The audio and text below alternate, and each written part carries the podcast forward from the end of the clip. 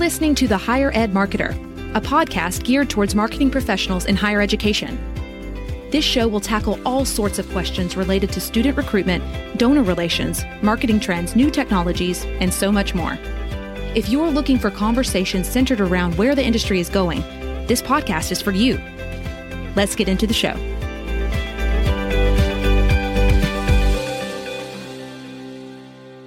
Hello, and welcome to the Higher Ed Marketer Podcast. My name is Troy Singer, and I have a very special episode for you today. We're going to make a bit of a format shift for today's episode and recap the top 10 most useful moments of the show so far. It's kind of like our best of. Whether you're brand new to listening or have been here since the beginning, you don't have to search for the best nuggets of information because they're all right here, hand selected for you. So without further ado, let's get into our list. Coming in at number 10 is a snippet from Juerell Smith in episode 3, where he tells us that marketing alignment should be the leading data insights for your institution's program. Let's have a listen. So they're already tracking and giving you some sort of sense of what type of engagement they're having, whether it's websites, landing pages, emails, text messages. But is there other data sources around campus that uh, maybe admissions counselors understand they want to have, and you want to work into your marketing communications.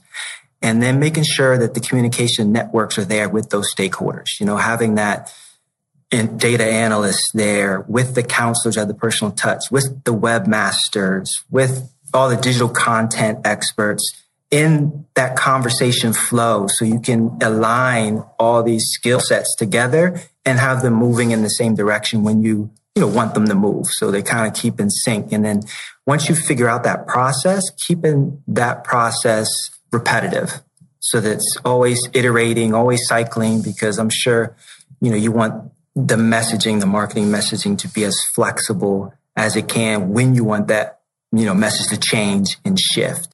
Next up at number nine, we hear JP Spagnolo's two core elements of marketing. I truly believe marketing starts in a couple of uh, core things. One is understanding your messages, right? Um, but the messages are all about building relationships, right? The intent is to be able to strengthen the relationships with the pr- prospective students, if that's the target market you're working with. Um, in my role, you know, I serve both the prospective student audience as well as the other uh, elements of marketing on campus. And in every one of those places, it's about making sure that you have strong relationships and being able to help people understand um, and to learn from other people what it is that we're trying to do to create the right messages, right? Um, and so I think that's really important. I'd say another part of it is recognizing where your strengths are and also knowing where you need to have partners and have other people um, take the weight and you know make sure that they are able to express um, you know what it is that, that, they bring to the table and and so you know I would say in the role that I have a lot of it is that ability to really recognize what the needs are um, and make sure that we're organizing in a way that we're using the strengths of those around us to be able to craft our message um, in a clear and concise manner to the different audiences that we're trying to do that with. In episode 11, however, we get introduced to Suzanne Petruch's more measured approach to higher ed marketing, where she reminds us that great marketing is all about the subtle reminders. The other two people have been situated under digital marketing so that we would have a digital marketing specialist whose primary responsibilities focused on social media. That can take up such an enormous amount of time, and it's not just a matter of going out and capturing what's happening that day. It really needs to be a strategic, planful exercise so that we have a full editorial calendar with it, but we also can be agile enough to be able to pick up of the moment happenings on campus so that we don't miss those things.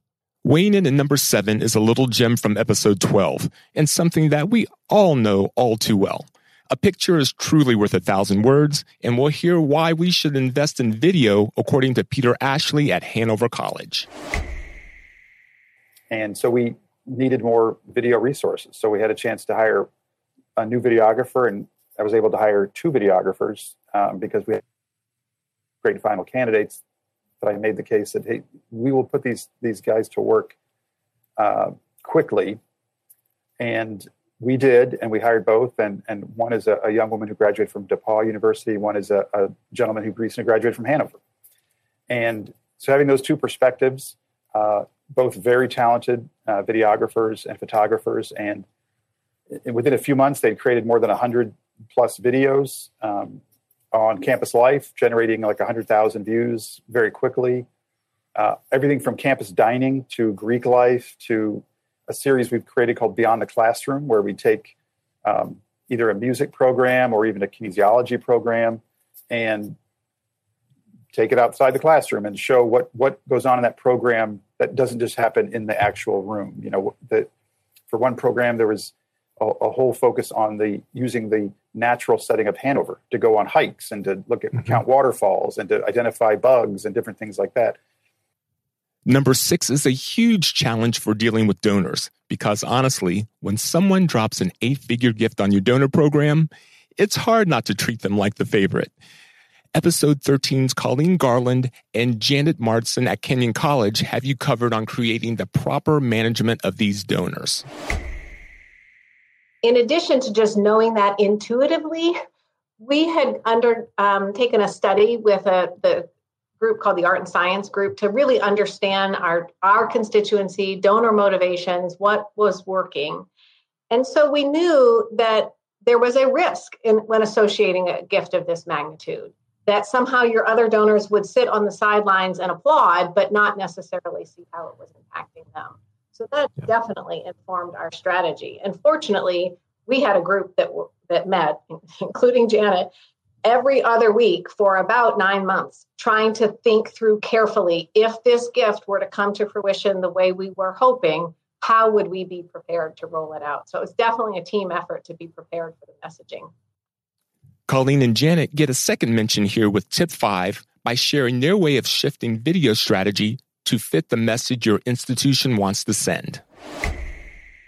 The piece I would say that became very apparent, though, was just the importance of video and the increased use of video and photography. Because as we've been talking about, like the place is so powerful. And when alumni see photos and images, it immediately brings them back. It tugs at an emotional connection to the mm. place in, way, in ways that words alone can't. So we did indeed increase our use of video for things like this big gift announcement, which of course we couldn't do in person, but other things that we did as well in terms of we, we renamed our big athletic center for a very beloved and, and well-known alumnus. That was all done through the use of video. And so we tried to really, as Janet said in the beginning, appropriately share good news, but in the context of what was going on in the world. And that required just what felt like a near constant pivoting and adjusting and, you know, waiting till the last minute to make sure everything was, you know, just right to that moment when it was going to be released. Coming in at number four, some of you might be just getting started in the arena of higher ed marketing. And Dan Freeborn at Northern Michigan University has this advice for your journey. Find more from Dan in episode 14. I took what I knew from that and understanding the main touch points that students um, had with the university throughout the enrollment process really just helped me build a shell of what our email communication was going to look like. So, looking at when they submit an application, they should probably get something initially confirming that we received their application and what their next step was. Same with um, after they were admitted, making sure they knew what their next steps for enrollment were. So building out content related to those specific action steps was my key point. Um, and that allowed me then to rest assured that they were getting the main points delivered to them, the main pieces of content they needed. And then from there, I was able to kind of step up, take a step back and look more at that information at a whole and was able to develop the communication plan much further than building out and filling out those gaps in between the pieces of messaging there. So it, it did take a lot of time. Um, but I think taking it in bite-sized chunks was the most was the key for me um, to be able to do this successfully resting assured that they had the main points out there and then every so often maybe every six or eight months i would introduce some more content to build out these campaigns and flows that way we're into our top three tips, and our bronze medalist for this is episode number nine with the University of Kentucky's Julie Balog. Her insight into creation of segmented messaging for prospective students is tremendously valuable, showing how creating unique messaging for each student creates an opportunity for transformation. So what we did is, for instance, um, we we've created an op ed, a joint op ed with some of our other universities across the state. And so we're publishing those with other university president, presidents from our president. We also are creating some social media um, assets, and we are going to push those out. And then working with our um, uh, there's a, a, person on Jay Blanton's staff, Mark Witt, who specializes in um, media pitching, and he's going to help us by reaching out to small town newspapers, radio stations, um, and TV stations across the state to really share. Listen, we, we need college is possible for you, but it has to start with filling out your FAFSA. And at the end of the day, this is one of those things where I like to say we're the university for Kentucky, not just the University of Kentucky, because at the end of the day, we just want these students to understand that they um, that going to college can be transformational for them, and and if they don't come to UK, that's okay. They just need to find the place where they can get that transformational experience. Our number two tip comes from episode eight and UNC Charlotte's Christy Jackson. It's one of the most pointed pieces of advice about marketing and communication for anyone who has to interact with the public. Crisis means different things depending on your experience and your institution. After the institution that I was working at announced closure. I was in conversation with the president of another institution. And we were talking, just talking about what had happened and how it had happened and the response. And this person was trying to empathize with me. And they said to me, You know, I get it. Crisis is so hard. I understand what you're going through. Last year, the health department gave our dining hall a B rating. And this person meant it with every good intention. And to them, to them, that was a crisis because they had they had never really experienced that level of scrutiny before. And their students were upset, the families were upset, they're paying for this money for these dining plans, and you're giving my child subpar food. And it was awful for them in the moment they were in it. Now, for me and others uh, of my colleagues who have perhaps experienced something that's a little more intense, we would say that's probably a Tuesday right? A B health rating on a college campus, probably a Tuesday. You mm-hmm. need to address it. It's an issue, but you can manage it. It's not, it is not a seismic, potential seismic shift for your organization if you don't handle it correctly. Finally, at number one is the snippet from episode five. Kristi LaFree and Butler University's truly unique approach to getting some beloved family members involved in the higher ed journey. Fido usually doesn't have a say where a student chooses to attend, but by interacting with prospective students' pets, they create a whole new layer of connection with their prospect. But I think this will be the fifth year that we've done this campaign, and, and we call it our Pet Conflow and it's exactly what it sounds like. We send direct mail to the dogs and cats of admitted students with a, a little piece of Butler gear and that note, just reassuring them that Blue is going to look after their human and, and have their humans back and be there for anything they may need at Butler. Yeah.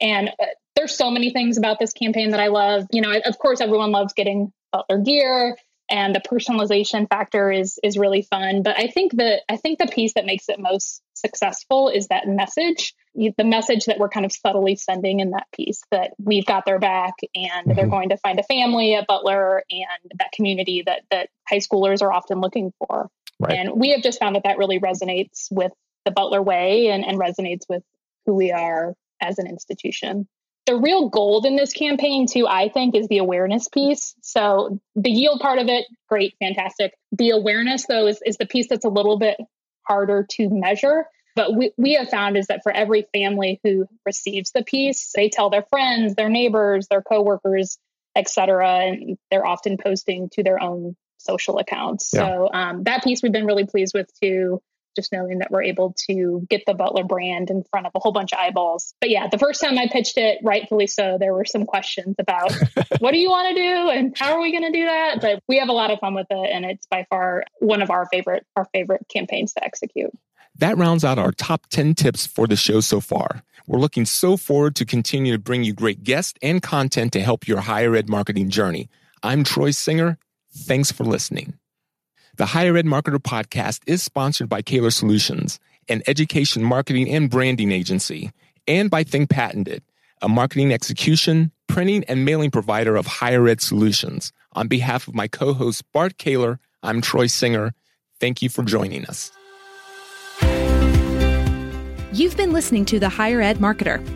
To ensure that you never miss an episode, subscribe to the show in your favorite podcast player. If you're listening with Apple Podcasts, we'd love for you to leave a quick rating of the show. Simply tap the number of stars you think the podcast deserves. Until next time.